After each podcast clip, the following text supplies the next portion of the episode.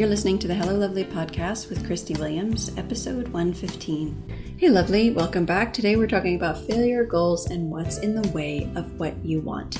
I think it's really hilarious that I'm recording this podcast on failure because I have attempted to record this five times and it has not been successful. And so, how perfect that now we're talking about failure because sometimes at times it can feel like if you've tried something three, four, five times that it's just not going to work, and that's not the case. I'm committed to doing this, and so here you go. The result is complete. But at the same time, failures don't always feel really good. So we'll talk a little bit about that, how to get around those, how to kind of expect failures, and how to get what you want, get those results you want, and be the person you want to be, living the life that you really want. So, for the sake of example, today for failures, I'm going to walk through examples that refer to weight loss, eating healthy. So, what is failure? The two definitions I found were not super encouraging, so it makes sense why having trial and error or failure when you're working towards a goal doesn't feel super good. But what I want to offer is a different perspective that will allow you to have more success as you experience failure because failure is just a part of one life in general. You can have failure whether you work towards your goals or not. And failure is definitely required when you want to have success, make change, new habits. So the Google dictionary, when I Googled the word failure, came up with two basic definitions. One, lack of success. I. and two, the omission of expected or required action. So figure, oh, I'm going to plan to work out tomorrow and then you don't, right? That's the omission of expected or required action. So if you hope to start your plan on Monday and then a piece of lasagna that wasn't planned shows up in your fridge from leftovers or someone gave it to you or brought it to you, you may feel like a failure when you have a craving, eat it, and you may beat yourself um, up for it. Like wondering why it happened and even feel out of control and kind of want to quit. Like for the rest of the day like well because i blew it today i might as well not do anything because it's not worth it right? And so whether that's for the rest of the day or for the rest of the week that failure feels final and then it just feels over but then you have the desire to do it again and you come back to it so that tells me this is something you truly want and there's just a gap something is in the way of what you want so i will get to that in the moment so, what happens at that moment when failure feels final and it feels like a lack of success that just is finite? You may eat so much because you think you have blown your diet and possibly making all of that mean for the day that you can't control yourself. And I want you to know just not true. Okay. But if it feels like you can't control yourself, I completely understand that. Here is something you have to know you will have failure on the way to being at your goal and living a healthier lifestyle. If that sounds discouraging, it's because of the way you view how your success should go, what it should look like. So, for example, if you think you should never have cravings, you'll feel pressure when someone offers you a slice of lasagna or a cookie that you didn't expect. Pressure to eat it because they made it for you, pressure not to hurt their feelings, pressure that you're going to eat it and don't have control or if you think you should drop five pounds a week or that the scale should go down every week, you're going to feel discouraged because the scale going up or down from all your blood and guts and hormones and all the things happening in digestion on the inside is going to happen. It's going to feel discouraging if you make a rule for yourself that your scale should always drop each week. Okay.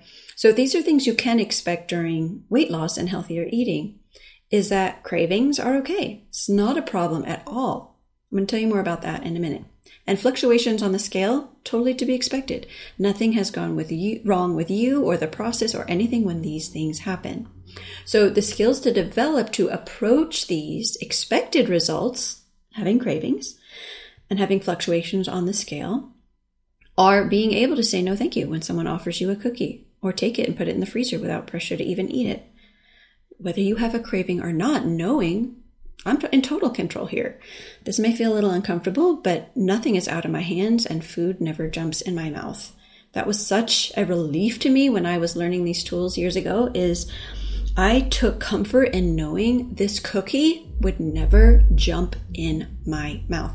So I never had to fear that I would be accidentally eating something I didn't want to, okay? And another skill is answering back sabotaging thoughts like I need to treat myself when you're to eat a slice of cake and it wasn't planned, or that I'll never get this. You are stronger than any craving for any food, And you can develop those skills no matter how many times you have tried this before.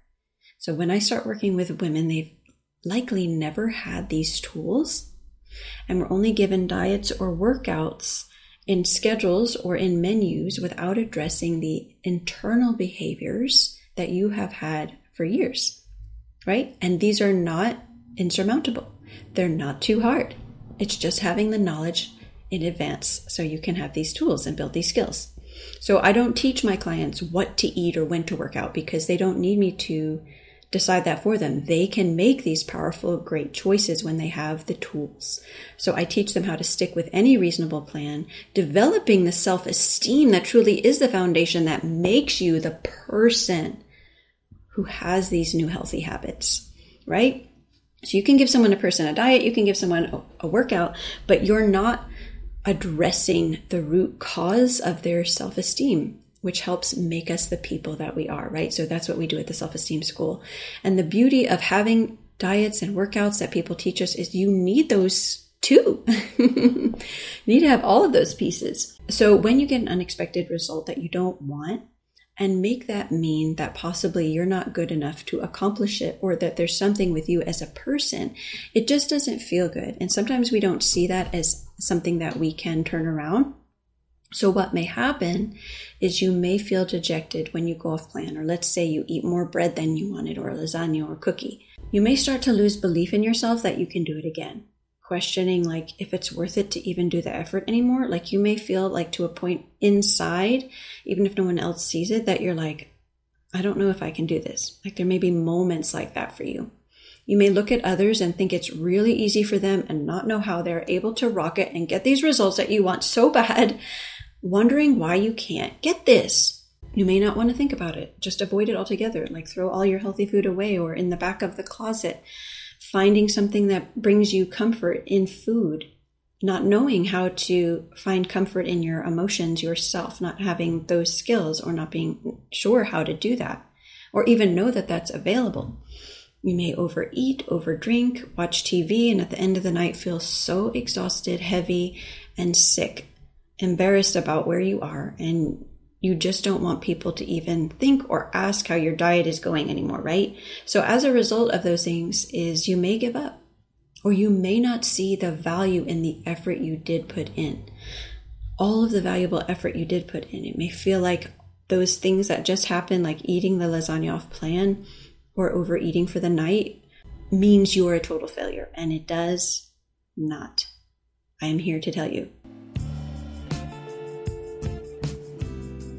One thought that is seared in our imperfect brain is it likes to tell us we're not good enough to accomplish the things we want to accomplish when we've had failure. So, the beauty about the self esteem school is we're just onto that. we just know how to fail like a total boss.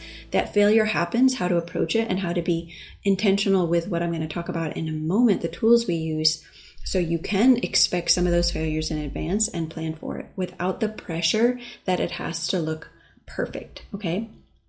I used to think that failure meant I wasn't good at dieting. I wasn't good at sticking to a plan, that I had no control, that, oh my gosh, please don't be leftovers in there and nobody offer me a cupcake or to eat out or go get drinks for the night because I didn't know how to handle it.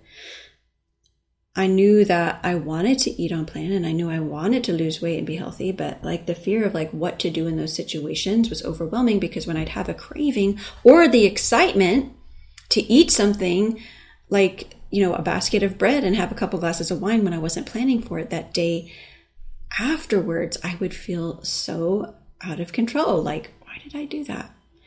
I did not know that in the moment of a craving, I had all of the power to process through that and build this skill to where having a craving wasn't a, problem. That I always knew what to do, that I wanted to eat what I planned, and then I didn't feel deprived when I said yes or no to any of those things. So when we think the thoughts that we're not good enough, it's almost like we're telling ourselves or believing that we don't have the ability to learn or get this skill. Like, I'm not good at this and I won't be, like, ever, our brain likes to tell us. And that's a sabotaging thought. And so, what would happen for me is I would eat the leftovers, right? That I said that morning, I'm not going to do it because they're not on plan. Eat all of them.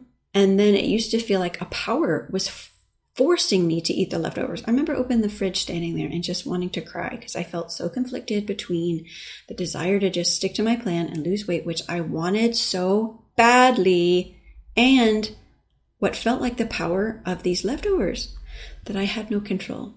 I felt totally out of control. And then I'd cry at night after eating too much ice cream and feeling nauseous, just like, oh my gosh, I am a total failure. That was never true. I didn't have the tools I needed. There was something missing I didn't know I needed to make good choices, and that was self esteem. The mindset to make good choices. So, what do you need to make goals happen? When you have the drive and desire, which I'm guessing you do if you are here, and now you want the results, what you may not have is the mindset and strategy to continue when those sabotaging thoughts come up or you have a craving and don't feel in control. Those are usually the two pieces that are missing the mindset and the strategy. So, to become a woman who just knows what to eat, isn't tempted by a dessert at a party that you didn't plan on, and never feels deprived eating the healthy food you buy and prepare, you need the mindset to make good choices. I already know you have the ability to learn this. I am 100% sure of it. and once you have the tools, they become automatic and natural right? And in the beginning, when they feel a little bit clunky, you're there with the one on one support, working with me to learn these, apply these, and have that mindset in the meantime to address any of those sabotaging thoughts or cravings. Once you accept the fact that you need mindset and strategy to have healthy weight loss and eat healthier and live this new lifestyle, making good choices becomes easier. So, this is what changes when you have the mindset and strategy to lose weight and your self esteem is solid, you not only make these healthy changes, but they become a lifestyle. So there's not this fear that you'll backtrack. You just have become the person who lives this way, and these habits become more automatic and natural. Okay, so this is what changes. Well, now you know, like, I'm just going to do this. Like, this is who I am now. You feel ready, empowered, grounded, and even when you don't wake up motivated because you don't have to, you're not worried that you won't follow through. You trust yourself to eat what you plan and that you actually do enjoy it because you've picked items that you actually like and didn't make yourself eat kale when you hate it. and each day you know what you're going to eat, you look forward to it, and you're not thinking about food all the time. You're not worried about when you're going to work out or feeling like you're behind. You just live as a person who has these results. And so now what you're thinking about is the people you love and what you want to do, or enjoying some time without feeling guilty that you have to be doing something else.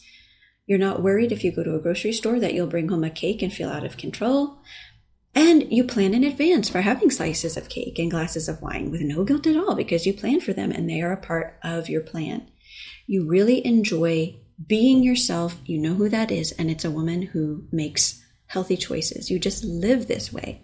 But I want to remind you it takes trial and error and failure on the way to do this. And it doesn't mean anything has gone wrong. Imagine being able to approach failures and unexpected results like that.